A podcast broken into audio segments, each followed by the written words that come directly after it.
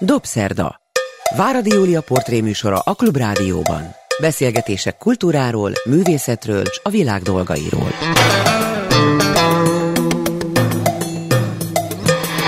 Jó estét, ez a Dobszerda, én Váradi Júlia vagyok. Jó napot kívánok azoknak, akik vasárnap délben az ismétlésben vagy az interneten hallgatják a műsorunkat. A Dobszerda mai vendége Ungváry Rudolf, gépészmérnök, író, újságíró, filmkritikus, könyvtáros és véleményformáló értelmiségi. Több könyve is megjelent, köztük nem egy önéletrajzi mű, ezekből természetesen sok minden kiderül arról, honnan jött, milyen hatással volt rá a környezete, és főleg, hogy minek köszönhetően vált olyan felnőtté, akinek véleménye ma oly sokakat érdekel. A most következő önéletrajzi monológból talán közelebb kerülhetünk mindennek magyarázatához. A riporter ezúttal úgy érezte, nincsen szükség kérdésekre, ő maga is tágra nyílt szemekkel és nyitott fülekkel hallgatta Ungváry Rudolf önvallomását, amelyet most közzé teszünk ebben a rendhagyó Dobszerdában. És felhívom a figyelmüket arra, hogy az elkövetkezőkben néhány nagyon kemény mondatot is hallhatnak. Talán a legérdekfeszítőbb, hogy mi lesz az emberből. Lehet, hogy egész életemben a leginkább tulajdonképpen ez foglalkoztatott. Ebbe beleírtam azt is, hogy mi legyen belőlem. És most nyolcvanhét évesen az is foglalkoztat, hogy mi is lett igazán belőlem, és ki is vagyok. És mindezt meghatározza, hogy mit éltem meg.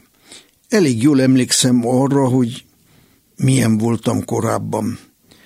Nem áltatom magam, hogy az emlékeim nem torzulnak el, és lehet, hogy hamisak. De biztos meghatározó volt, hogy kétnyelvűen nőttem fel. A német anyanyelvem miatt mindig úgy éreztem, valamiféleképpen Svájc is a hazám, ott is otthon érzem magam, noha csak ritkán rövid ideig lehettem abban az országban.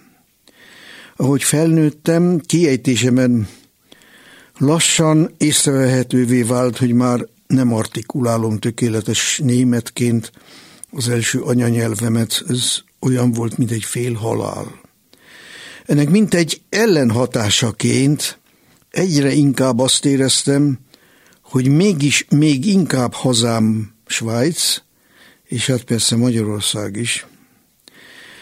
És akkor szembe kellett néznem azzal, hogy mégis mi tartott igazán vissza, hogy ne hagyjam itt ezt a mára rettenetessé vált országot. A kultúrájának ehhez az égvilágon semmi köze. Az nagyon meghitt nekem, jobban is ismerem már, mint a német kultúrát, noha az utóbbi meghittsége vetekszik a, bennem a magyar kultúráméval. A kultúrák ugyanis a magasban vannak, és teljesen egyenrangúak. Jól értsük, nem a civilizációról beszélek, mert annál a német jobb. Rejtély, hogy miért maradtam itt, hogy miért nem mentem el, mert minden külső tény, tárgyszerű dolog ellentmond ennek. Ezt a rejtét idővel azzal próbálom magyarázni, hogy csak itt tudtam úgy felnőtté válni, amilyenné valószínűsíthetően a természetben válnom kellett. Akármi ez, elfogadom. Több meghatározó élményem van ezzel kapcsolatban, de csak találgathatok, mert minden számít. Két jelképesen fontos élményem minden bizonnyal volt, mindegyikhez nagyon sok és meglehetősen pontos emlékek fűződnek. Az egyik nyolc évesen ezerkilencszáznegyvennégy negyvenöt fordulója a budapesti ostrom átélése volt.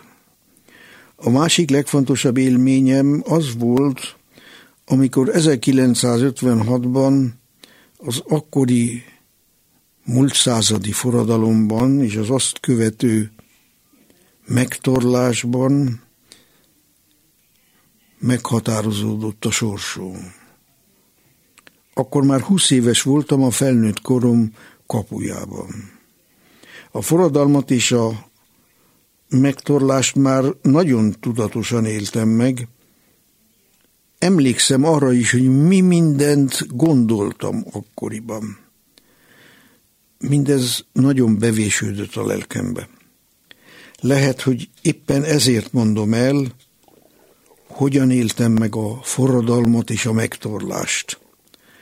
Azt, hogy miként lett belőlem ezáltal végleg magyar. Tulajdonképpen a vágyaim és az akaratom ellenére. Lényegében úgy nőttem fel, hogy gyűlöltem a kommunistákat. Ez már negyvennégyben megjelent bennem, természetesen nem én találtam ki, hanem a neveltetésemből következett, mert anyám svájci volt, és ezt az országot soha nem tudta megszokni.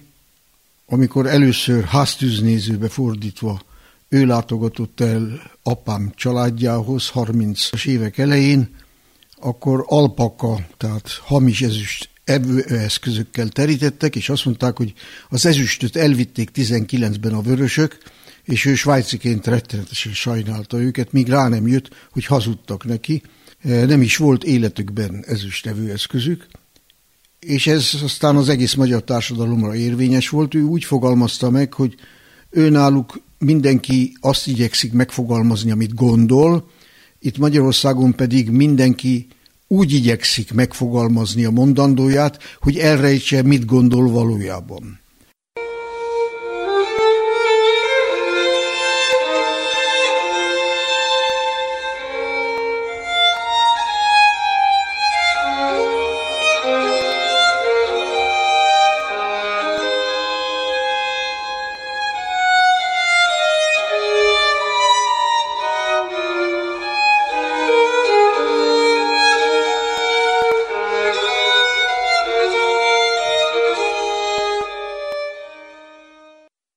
Ez tulajdonképpen végzetes, ez a, ez a meghatározottság kora gyerekkorban is végzetes, mint az ellenkezője is, a túlbüdös nacionalizmus. Én rám minden esetre ez perdöntő hatással volt, és mindent gyanakodva szemléltem, ami magyar, amiből következett, hogy mikor negyvennégyben nyilasokat éltem meg, akkor ez ugyanúgy negatív volt. Szemben a németekkel, mivel az anyanyelvem német volt, otthon németül beszéltünk, nekem a németség lelkileg nagyon közel állt, és ennek következtében, aki az anyanyelvemet beszélte egy olyan világban, ahol az anyanyelvemet nem beszélik, az nekem ráadásul, ugye svájciként az ember nem úgy beszél németül, mint egy igazi, művelt német. És amikor egyszer hallottam a Bulcsú utca és a Váci út sarkán, az újságos kioszk előtt, amint egy német tiszt, bitte, geben Sie mir einen Pesterloid. És ezt olyan gyönyörű német nyelven mondta, amelyet a mi családunkban nem tudtunk használni, de mindig áhítatos, ájult tisztelettel gondoltunk erre a németségre, hát a Goethe németségére, ugye, akkor én nem tudtam nem azonosulni, miközben pontosan tudtam, hogy hát ez az egész ostrom, meg ez az egész német birodalmi ügy, hát anyám Hitlerről úgy beszélt, mint bűnözők bandájáról. De azt is tudtam, hogy mi vár ránk, ha majd az oroszok győznek. És ezért attól a pillanattól kezdve, hogy meg átment rajtunk a front, nekem nem felszabadulás volt, nekem csak megszabadulás volt. Attól a pillanattól kezdve én, ezt nekem senki nem hiszi el, utódaim, rokonságom vörösizzásba kerül, mikor megemlítem, hogy hogy, hogy a tizenhárom-tizennégy éves gyerek nem tudja, hogy mi van körülötte. Hát az a te idődben volt. Én nyolc évesen pontosan az összes idegszálam lemérte, hogy nyomulnak a kommunisták. Pedig akkor csak negyvenöt tavasza volt, és ezt a nyomulást állandóan éreztem, állandóan féltem, hiszen apámnak gyára volt, amelyet negyvenöt végétől kezdve nem volt egy észkombájn, egy egyszerű ember volt, majd, hogy nem együgyű. Nem, egészen együgyű volt. Gépészmérnök volt, de elkezdte leépíteni a gyárát. Menni gyorsabban, annál jobb. Úgyhogy negyvenhét végén, negyvennyolc elején már csak néhány inassal dolgozott. Itt a Szász Károly utcában volt a műhely, ahol most egy élelmiszerbolt van. És a maradék gépeinek villámgyors áron aluli eladásából, hát ugye egy vagyona volt, ami úgy úszott el a leépítéssel, mint a húzat, de annyiból meg tudta venni azt a lakást, azt a félházat, amelyben most lakom, amit én soha nem tudtam volna megvenni. Szóval együgyű volt, de nem volt hülye. És egyszer negyvenötben ősszel, amikor leszálltunk a Lehel úti villamos megállóban a Bulcs utcába, hogy a házunk felé menjünk, egy csillagos ház volt negyvennégy végén, akkor megkérdeztem tőlük, akkor voltak a budapesti választások, az elsők, hogy kikre fognak szavazni. Én mentem anyámba karolva az egyik oldalon, nem, apám volt mellettem, a másik oldalon volt anyám és a nálam négy évvel fiatalabb testvérem, és én meg apám oldalán, és megkérdeztem, hogy kikre fognak szavazni. Na most ez is ugye egy olyan dolog, hogy ma egy nyolc és fél éves gyerek, hát ilyet azért nem kérdez a szüleitől, hát nem jut az eszébe. Nem beszélve, hogy már kütyüzik, és teljesen egy más kultúrát fog képviselni, amit én mélységesen igenlek, de mármint az, hogy a világ változik, és mindenki megérdemli, amit ebből kap. Én minden esetre azok után, hogy negyvenöt fordulóján láttam zsidó hullákat, magyar katonai hullákat, német katonai hullákat, és azokhoz borzongva, de rákényszerítettem magam, mert végigcsavarogtam az utcákat, rákényszerítettem magam, hogy oda menjek egész közel is, megnézzem őket, rettegésem forrását. Hogy kikre fognak szavazni, kérdeztem apámat. És ahogy mentünk, család, Bulcs utca, már háború utáni Bukolika, még nem hullajtatták lombjukat a fák, és ilyen szép fákkal szegélyzett utca a Bulcs utca. Apám azt mondta, én beléptem a szociáldemokrata pártba, de a független kisgazdapártra fogunk szavazni anyád meg én. Ez nekem a posztgraduális doktori képzés utolsó záró vizsgája volt. Én ebből mindent tudtam, hiszen a szociáldemokrata párt egy baloldali, de demokratikus párt volt, apám nem volt baloldali. A kisgazdapárt azonban egy polgári, centrista párt volt, és ezért apám bebiztosította magát a nyilvánosság előtt, miközben stikában arra az erőre szavazott, amelybe legalább némileg lehetett reménykedni. Apai egyik nagynéném férje, Maurer Antal, Goldberger gyári textilvegyészmérnök, a család legintelligensebb tagja, disszidált is ötvenhatban azonnal, ő negyvenötben belépett a kommunista pártba, és azonnal gründolt egy strómannal egy drogériát. Na most ebből az indítatásból fakadóan én az ötvenes éveket, azt az egész politikai ledurvulást és elzüllést, azt a politikai primitivitásnak a legállatiasabb, akkor bolsevista, kommunista formáját, most ugyanennek a fasisztoid formáját éljük meg fordítva, hát azt, mint a legnagyobb elképzelhető sivárságot éltem meg, és egyetlen kapaszkodóm volt Svájc, a rokonságom, a másik, az igazi hazám. Így aztán lemondtam arról, hogy író legyek, mert egy ilyen világban én nem tudok, nem lehetek író, hát nem élhetek meg, és nekem azért az a legfontosabb volt, hogy tudjak szeretni egy életre egy embert, aki engem választ, és legyenek gyerekeim. Ebből nem engedhettem. Ezért aztán humán foglalkozást se választhattam, mert anyám megmondta, hogy aki itt humán foglalkozás, például tanárit választ, hát annak le kell feküdnie a rendszernek, mert hazudnia kell. Hát ez nekem meghatározta a sorsomat. Nem én döntöttem magamról, hanem a neveltetésem természetesen, csak éppen azt mondom, hogy nekem szerencsém volt, mert így kizáródtam abból, hogy beszopjam, amit kívülről másoktól és a politikai rendszertől kapok.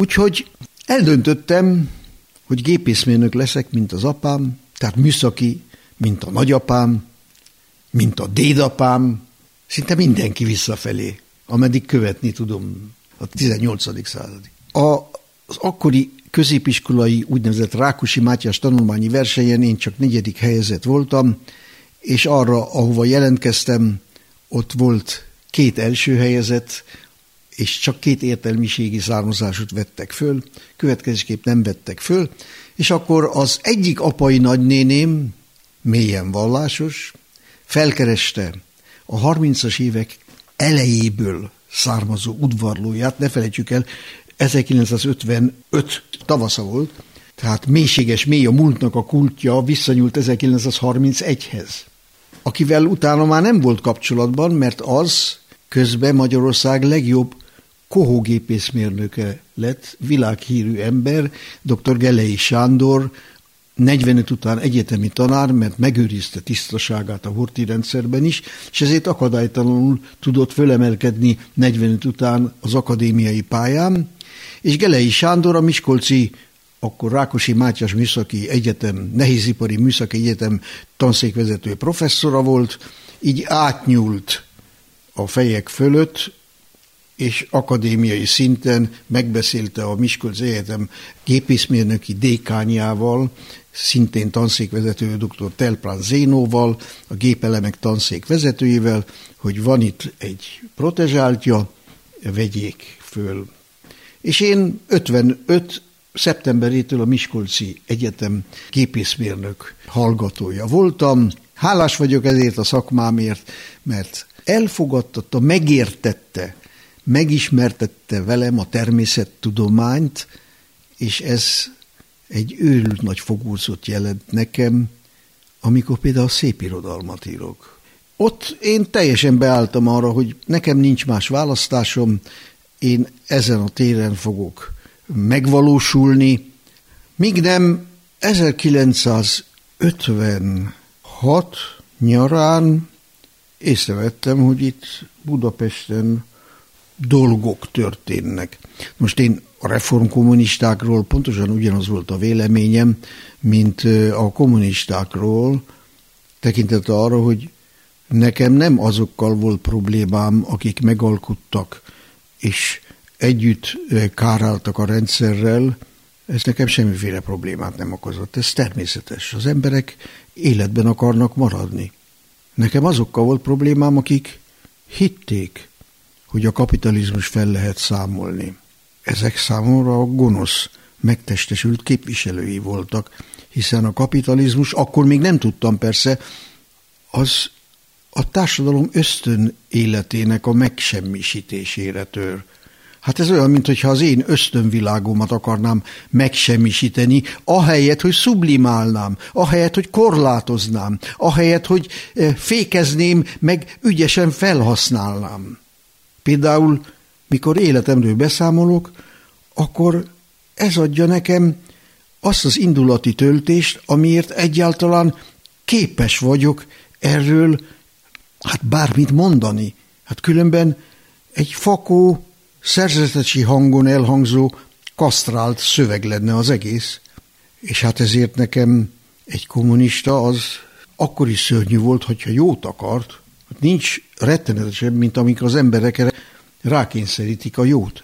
De azért azt kélyes örömmel kezdtem el kapiskálni, hogy itt valami megmozdul. És aztán szeptember-októberében Miskolc amúgy is egy rettenetesen párthű város volt, egy szörnyű, sötét kommunista vezetéssel, akkor úgy szeptember végén például kihallgatás közben egy pasas egyszerűen kihajítottak az ablakból, persze öngyilkosság, kihallgatás közben. Hát szóval, hiszen nekem ez csak az bizonyította, hogy hát ezek az ördögtől valók, és amikor itt mozgások kezdődtek, akkor én egy másodperc alatt, mint egy alvó akna, vagy egy alvó ügynök életre keltem. És mikor október tizenhatodikán, ez hét nappal a forradalom kitörése előtt Szegeden megalakult a Magyar Egyetemisták és Főiskolások Egységes Szövetsége, tehát egy a kormánytól és a párttól független felsőoktatási diákszervezet, ami akkor is szentségtörés volt már, hát akkor már teljesen mobilizált voltam. Németül hellwach, tehát fényesen éber. És azonnal elkezdtünk szervezkedni Miskolcon. Úgyhogy tizenkilencedikén tartottunk egy nagygyűlést, és a nagygyűlésen én is felszólaltam, és hát egy őrült lelkesedés, kirobbant minden, és én is megkóstoltam, hogy milyen politikai hordószónoknak lenni. De én azért ezt nem akartam foglalkozásszerűen csinálni, csak nagy élvezet, mondhatnám, szociális kéjérzet volt tapasztalni, amint ezer ember felhorkan vagy felmorajlik egy mondatom, egy találó mondatom végén. Hát ez egy őrült kéj, úgyhogy attól kezdve én tudtam, hogy mit hajszolnak a politikusok.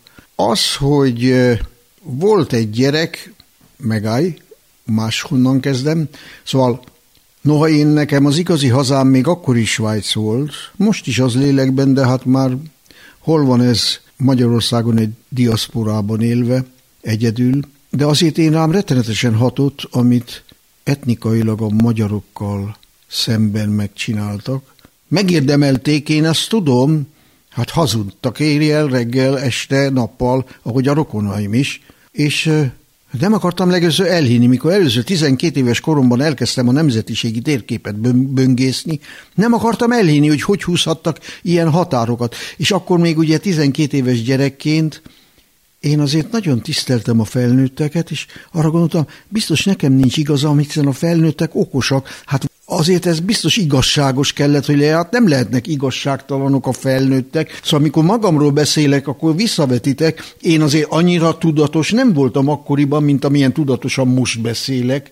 Millió bizonytalanság élt bennem. Hát ötvenkettőben olvastam, mert akkor már mindig elolvastam tizennégy éves koromtól kezdve, már régen a napilapot, a Szabad Népet, addig a Magyar Nemzetet, meg a Kis Újságot, még meg nem szűntek. És akkor még az is eszembe ötlött, hiszen zúdult rám a kommunista szöveg, hogy lehet, hogy nekem nincs igazam. Lehet, hogy én bűnös vagyok, amiért gyűlölöm őket. Lehet, hogy nekik van igazuk. Csak hát nem tudtam már kibújni a bőrömből. Rettenetesen fájt nekem, hogy az ország, a, a magyar nemzet egyharmada a határokon kívül került, és nekem nyilvánvaló volt, hiszen én magamon éreztem, mi az asszimiláció. Hát én tudtam, hogy nem lehet nem asszimilálódni egy nemzetállamban. Hát ezt én a saját helyzetemből következő. Én nem tudtam svájci német maradni egy magyar többségű világban. Hát akkor hogy tudna egy erdélyi, egy kárpátaljai, egy felvidéki, vagy egy délvidéki magyar, egy moldvai magyarról nem beszélve, aki szintén megdöbbentett engem, hogy még ott is vannak, vagyunk, mert azért magyar is voltam, de azért, amikor az egyetemen, a nagygyűlésen az egyik felsőéves hallgató azt mondta, ahol magyarok laknak, az legyen a magyaroké, és dübörgő, ordító, dobogó taps válaszol rá. Mondom, nem voltam olyan biztos, mint ma a dolgomban, de én éreztem, hogy hát ez nem, szó sincs róla, hát ott mások is élnek, tehát ez, ez nem ilyen egyszerű. Hát a szerbek is azt mondják, ahol szerbek laknak, legyen a szerbeké. Szóval felkaptam a fejem, de azért az sokkal fontosabb volt, hogy a rohadt kommunisták eltűnnek. Még egy cikket is írtam az egyetemi labban, amiben megírtam, hogy az egész, amit csinálunk, nem ér semmit, amíg nem lehet a munkásságot mobilizálni, és velük együtt, mert akkor vagyunk csak többség. De hát a A munkásság, az is lehet, hogy ők is együgyűek voltak, ahogy a gépészmérnök apám, de nem voltak hülyék. Az egyetemmel szomszédos Diósgyőrben a legnagyobb gépgyár, a DIMAVAG-ban alapították meg először ezerkilencszázötvenhat. október tizenkilencedikén az első munkástanácsot, vállalati munkástanácsot. És mi azonnal felvettük velük a kapcsolatot. Hát ez engem azért magával ragadott. Én azt hittem, hogy lehetne még valami. Pedig a professzoraim, akik engem ugye a protezsáltat ismertek, Telprán Zénó tudta, hogy ki vagyok, hogy a Geleinek a kedveltje vagyok, és ezért ő engem nagyon nagyra becsült, ezért is, de hát azért is, mert én igyekeztem a legjobban tanulni, és mindent elkövettem, és ő mindvégig egész életemben megőrizte a baráti jóindulatát irán nyomban, amit én az egyik legnagyobb értéknek tartok, hogy egy ember egy másikat jóindulattal kezel, hát ennél nagyobb ajándék nem létezik a földön. Magával ragadott az egész, és akkor történt, hogy megszólalt bennem a genetikai kód. Mert én persze azért is élek, hogy élvezzek, de hát az élvezet legnagyobb csúcsa a megértés, a megismerés, a rálátás és a rádöbbenés. Magyarán, műszaki nyelven, hát végül is én is okleveles gépészmérnök, az információ. Hiszen meg van írva, kezdetben vala az ige. Tehát minden a gondolatból, a tudásból, hát az információból származik, attól függ, hogy melyik szinten kezeljük a dolgokat.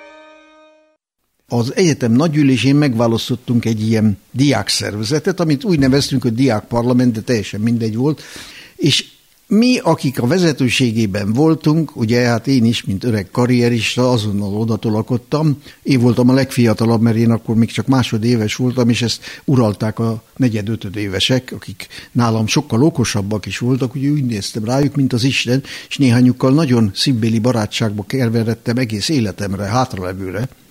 Október huszonnegyedikéről huszonötödikére virradóan ott éjszaka törtük a fejünket, hogy vajon mi van, mert hallottuk a fegyveres harcokat, az egyetemen is megjelentek a miskolci prolik, és követelték, hogy csatlakozzunk hozzájuk, és induljunk el Budapestre segíteni a felkelőket. Na most az egyetemistáknál, munkásoknál konzervatívabb lények nincsenek, mi ezeket azonnal lepattintottuk, és igyekeztünk semlegesíteni. Ők ugyan elindultak, és azonnal összetűzésbe is keveredtek aztán a Pestre vezető országúton az ávósokkal, de mi számunkra a rend, a polgári biztonság és élet volt fontos.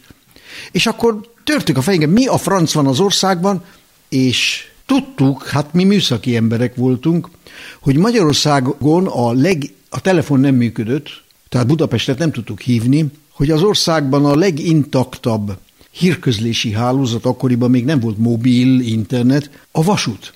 És az egyik felsőéves, akinek a barátnője a miskolci telefonközpontban dolgozott, amely telefonközpontot állig felfegyverzett ávósok hada vette körül és őrzött, azt mondta, na most bemegyek a központba. A lány barátnőjét értesítette, hogy jön, az egy hátsó rejtett dugi kirá- kijáraton bevitte, ő bement a vezérlőterembe, ahol nem ávósok voltak, mert azok ehhez nem értettek, és akkor egyszer csak csöng a telefon, szevasz Rudi, na most telefonálhattok, ahova akartok. És sorra felhívtuk a vasútállomásokat, és sorra kaptuk az információt, hogy Záhonynál így jönnek be, Kassa felül úgy jönnek be, Pesten ez van, tudtunk beszélni a szülőkkel, minden.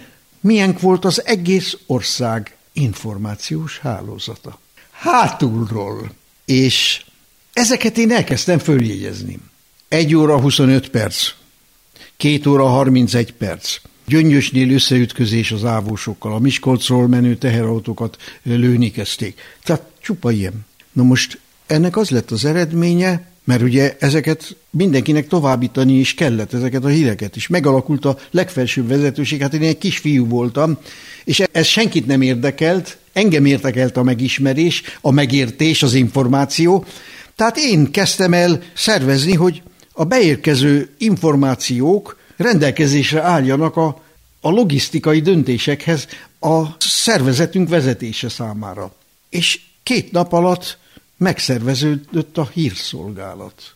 A kezembe volt egy teljes működő szervezet, az egyetemen a gépírónőket rendelkezésünkre bocsátották. Elindultunk, mert mi értettünk a műszakihoz, hiszen műszaki egyetemisták voltunk, külföldi adásaink voltak, idegen nyelvű adásaink. Minden volt, és mikor október huszonhatodikán hajnalban, Miskolcon, az á vé há székház előtt elhangzott a sortűz, és utána a tömeg megrohanta a főkapitányság egyben az á vé há székházának az épületét, mi mindenről értesültünk, akkor én bementem a városba. Rábíztam a munkát a többiekre, hát hogy megnézzük az egyetemista barátaimmal, hogy mi folyik.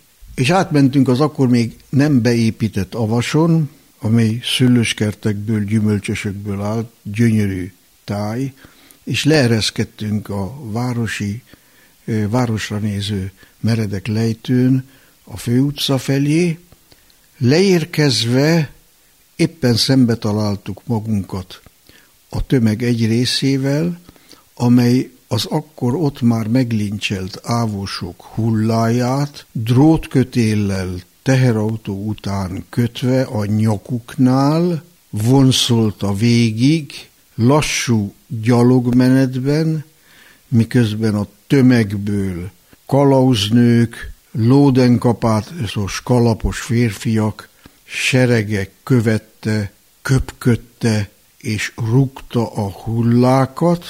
A drótkötél mélyen bevágódott a nyakba, amitől az egész nyaki rész félméteresen ödémásra duzzadt, és lengett, remegett a macskakövekhez ütődve, ahogy vonszolódott a hullájuk, és akkor én egyszer csak szembesültem azzal, hogy milyen országban élek.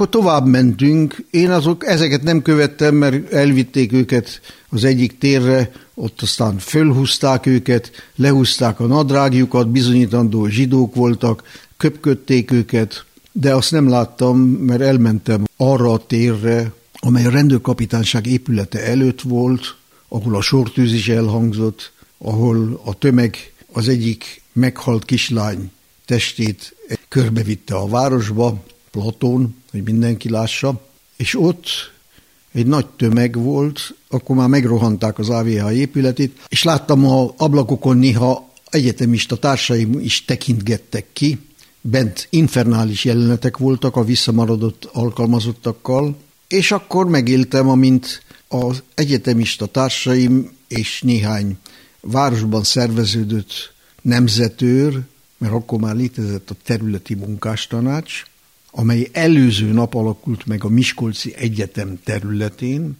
a mi egyetemi szervezetünk logisztikai szervezésében, úgyhogy mi alakítattuk meg Észak-Kelet-Magyarországon az ország első területi munkástanácsát is, és ez a munkástanács már üzemelt és nemzetőröket állított ki, tehát ezek is voltak már, de tehetetlenek voltak a tömeggel szemben, és ahogy én ott álltam a egyetemista társaimmal a tömegben, ilyen karszalagunk is volt, nagyon egyetemistának látszottunk, hál' Istennek. A tömeg úgy némán nézte az épületet, az épületből pedig kikinéztek azok, akik azt elfoglalták, mondom, néhány egyetemista társam is, és néha hangzott el a tömegben ilyen mély torokból jövő vad kiáltás.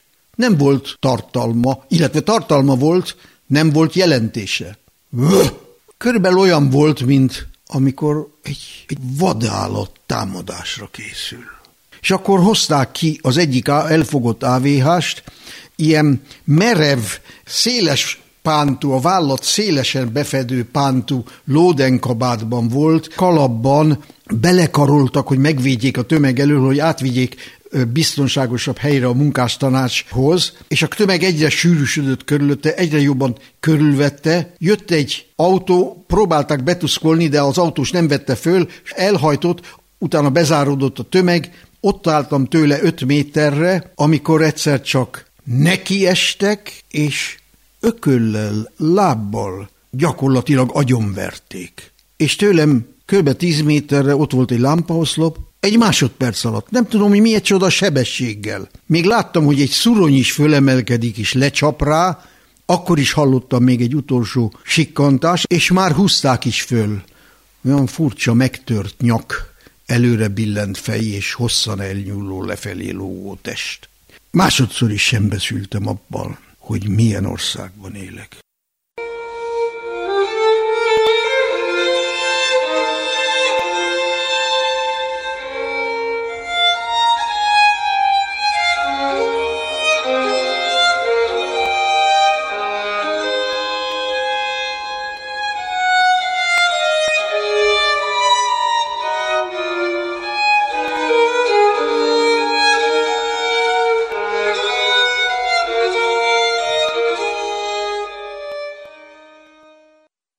Hát mindannyian az egyetemen, a munkástanácson semmi másra nem törekedtünk, nem forradalomra. Arra törekedtünk, hogy rend legyen, biztonság, polgári nyugalom, hogy a nagy kohó ne hűljön ki, mert mérhetetlen veszteséget jelent, hogy a kórházak tudjanak működni. Bennünket csak ez vezérelt, itt forradalmárokról szó sincs. És Miskolcon mindenki... Aki, aki nem ehhez a tömeghez, az bezárkózott. Én a saját életemet féltettem, hogy bárki rám mutathat. A villamosok álltak, minden leállt a városban. Az emberek jelentős része megrettent, de egy jelentős része nem. Az ott volt az utcán. Hát egy ilyen ország. Aztán visszamentem az egyetemre, és emlékszem, ott állt a villamos a város középpontjában, amely az egyetemre vezet ki. Az egyik diák fölszállt, hát végül is műszakiak voltunk. Ide nyúlt, oda nyúlt, felső éves volt már. Egy pillanatra az üzembe helyezte a villamost, és elindultuk a villamosról, villamossal az egyetem felé. Az egyetemen mondtam a többieknek, hogy hát ez borzalmas. És erre ezek a gyerekek, akik különben szintén rend, polgári biztonság, az egyik gyerek azt mondta, megérdemelték, de nekem is ide fröccsent a cipőm orrára egy csepp vér, hö, hö, hö, és mutatta. Megint csak ilyen ország. Aztán jött ötvenhat november negyedike. Én olyan hülye voltam, hogy november harmadikán még mi mindannyian föl voltunk állig fegyverkezve. Csak én, én fegyverhez nem nyúltam. De a többiek azok a géppisztolyt úgy lóbálták, mintha a farkuk hosszabbítása lenne. És néha... este felé úgy beleesztettek egy sorozatot valamelyik sötétlő bokor aljába, szexuális élvezetből nyilván. De azt én is élveztem, hogy karszallaggal grasszáltunk a Miskolci főutcán, és csodálva élveztük a lányok rajongó pillantását. És beülve a presszóban megettem öt gesztenyepürét együltő helyemben, mert azért én is hajszoltam az élvezeteket, és olvastam a kisújság november harmadiki számában a Rákosi villa rejtelmeiről szóló cikket, és azt mondtam magamba, én az idióta, hogy hát ezt, ezt az erkölcsi bukást, ezt nem lehet már többet visszacsinálni, hiszen nekem a gondolat, a fogalom, az információ, a tudás, az, az volt legelől, és másnap hajnalban, fél négykor a sötétben őrületes ropogásra, dörgésre kinézek a diákszálló ablakán, az eget szafatokra tépték a nyomjelző lövedékek, és mivel tüzér voltam, hát azonnal tudtam, páncélosok becsapódásai érik a diákszállót, az egész épület így remegett, a por, a vakolatpor kezdett mindenfelé szállni. Hát az volt a helyzet, hogy egy szovjet páncélos ég gondolva, hogy az egyetemisták állig vannak fölfegyverkezve, Helyő Csaba felől megindult a sötétben az egyetemváros felé, ami egy külön kampusz volt, és mi pedig ugye egy egyetemi ezredünk volt, ami meg volt szervezve, és az egyetemi diákszállók tetején golyószoros őreink voltak, akik alig várták, hogy lőhessenek, és valami megmozdultott Helyő Csaba felül a sötétben, hát jól odapörköltek nyomban, mivel nem kaptak választ, mindaddig, ameddig vissza nem lőttek. De még sokáig lőttek, mert aztán mi lemenekültünk a pincébe, lentről hallok ilyen ugatásszerű hangot. Milyen nyelv ez? Jézus Mária! És ugye én orosz tagozatú osztályban jártam a középiskolában, megtanultam oroszul, ezt rögtön kapicsikáltam, hogy ezek orosz parancsnoki vezényszavak. És akkor kiordítottam a pincéből, hogy kijöhessünk. Ki is tereltek bennünket föltartott kézzel, két diákszálló között álltunk föltartott kézzel, és a legtávolabbi diákszálló tetejéről még kelepelt a golyószóró a fejünk felett. Azt mondtam, ha én ezt túlélem, akkor örökké fogok élni.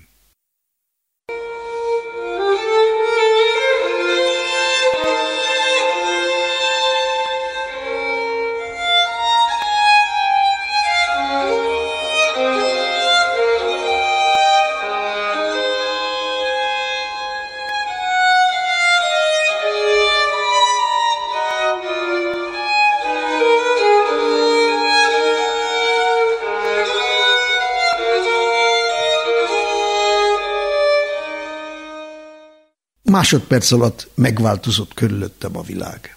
És hát ahogy az lenni szokott, még mindig vágnivaló idióta voltam. Életem a forradalom után az egyetem független főiskolás szervezetének, a MFESZ-nek a titkára. Még Budapesten is jártam a központi MFESZ vezetőségénél, és még mindig azt hittem, hogy lehetne még valami. És aztán ötvenhét február huszadikán megjelent a karhatalom, körbevette az egyetemet, és a pufajkások csatárláncba alakulva figyeltük a szervezetünk ablakából, körbevéve az egyetemet kibiztosított géppisztollyal egyre közeledett az épületekhez, és kezdték összeterelni a hallgatókat. Végül mi is kimentünk a hivatali helyiségünkből, az folyosókon levő pufajkás munkásőrök beterelték a hallgatókat a nagyobb előadótermekbe, ott ültem a kollégáim mellett, között. Amikor elkezdték felolvasni a névsort, és amikor rám került a sor, akkor csak annyit mondtam a mellettem levő két barátomnak, Magyar Bálinnak és Ungár Tamásnak, akikkel egy szobában laktunk, hogy értesítsétek a szüleimet, kimentem, és akkor körülbelül, mikor tizen összegyűltünk, akkor kikísértek bennünket az épület elé, egy pufajkás a géppisztolyát ránk fogva közölte, hogy a Magyar Népköztársaság nevében a foglyai menekülési kísérletkor azonnal lövök, átvittek bennünket egy hivatali épületbe, ott a folyosókon és a szobákban a falhoz állítottak, és sorra kérdezték, hogy mi volt az apád, és mindenkit agyba főbe vertek. Hátulról, gumibottal. És én azon morfondíroztam, hogy mondjam-e, hogy apám gépészmérnök, és akkor mindennél többet kapok, vagy hazudjam, hogy munkás, mert ha láttam, aki munkás volt, elárultad a munkás hatalmat, durr! És akkor arra gondoltam, hogy lesz, ami lesz, megmondom, hogy gépészmérnök. Akkor nem kaptam semmit. A rohadt ellenforradalmár, mondta, és tovább lépett a következőhöz. Majd pedig letereltek felugrálni egy teherautó platójára, a törökülésben hátratett kézzel előrehajolva, hátul két ávos, aki néha odacsapott, és akkor be az á vé há ép- egykori épületébe udvaron leugrálni, á vé há-sok gumibotos ütlegelő sorfala között bemenni a folyosókra, ott fölállni, délután öt óra volt már, és öttől éjfél után kettőig ott kellett hátratett kézzel állni a falak mentén, miközben ezek azzal szórakoztak, hogy meddig bírják ütni az embert fáradás nélkül.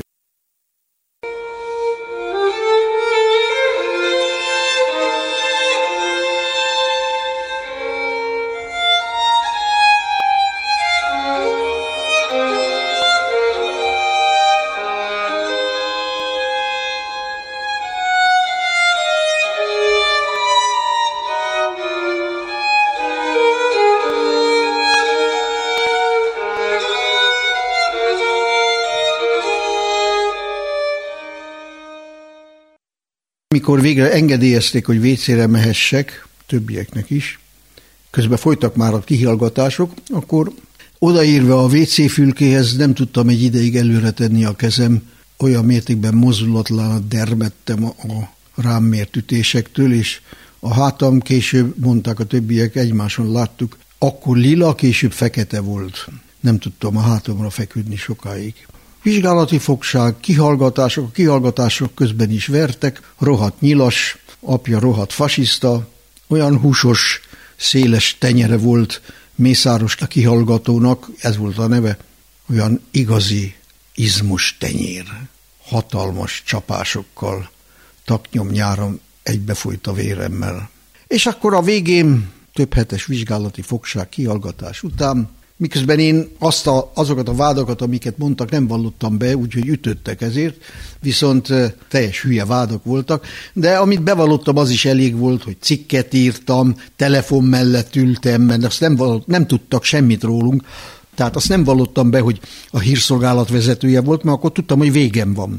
Hiszen az á vé há épületéből elvittük az akkor három per hármas helyett operatív belső felderítő osztálynak nevezett részleg besugóinak a kartotékjait, és elkezdtük feldolgozni. És abból láttam, hogy itt minden is az annak ellenkezője lehetséges, párttag erőszakkal beszervezve. Volt nyilas meggyőződésből. Minden, és annak az ellenkezője. Úgyhogy én attól a pillanattól kezdve már, és a börtönben aztán ki is oktattak, tudtam, hogy még a saját apám is, anyám is lehet, ahogy ez ki is derült később, mindenki, sok esetben. Mikor aztán ez a folyamat véget ért, internálási határozat, és másnap, március tizennegyedikén este átvittek a határőr laktanyába, pincefolyosó, pincefülkék, beton, mínusz öt fok, és én nekem éppen kezdődő mandulagyulladásom volt. Megint csak az jutott az eszembe, hogy ha ezt túlélem, akkor biztos, hogy többet nem hallok meg.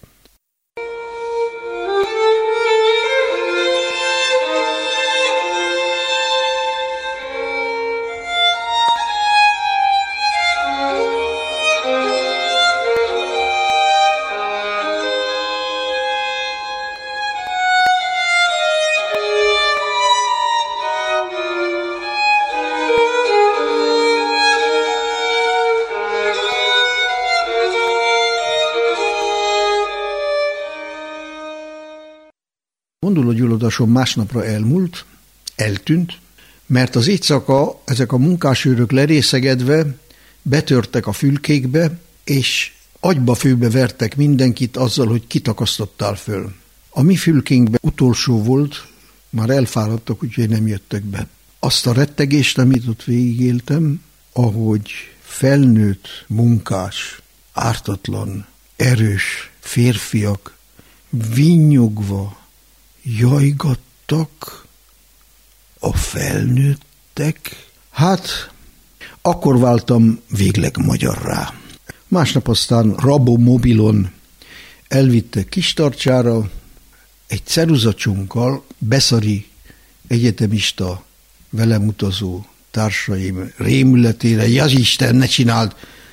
Írtam egy rövid értesítést címmel, hogy ha megtalálja valaki, értesítse a szüleimet, hogy hova visznek, és az egyik borsodi falun áthaladva, amelyről tudtam, hogy vadreakciós lakossága van, kicsúsztottam a rabomobil hátsó ajtajának résén.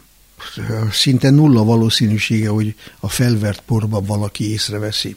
A levél megérkezett. Szóval volt egy másik Magyarország is, és hát ebben a kettősségben élünk.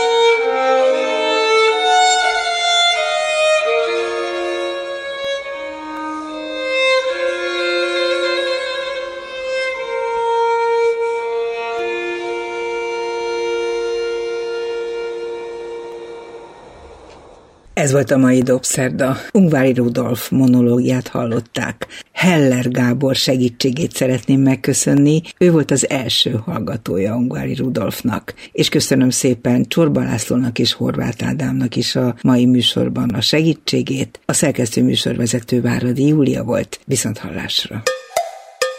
Dobszerda. A világ dolgairól beszélgetett vendégével Váradi Júlia.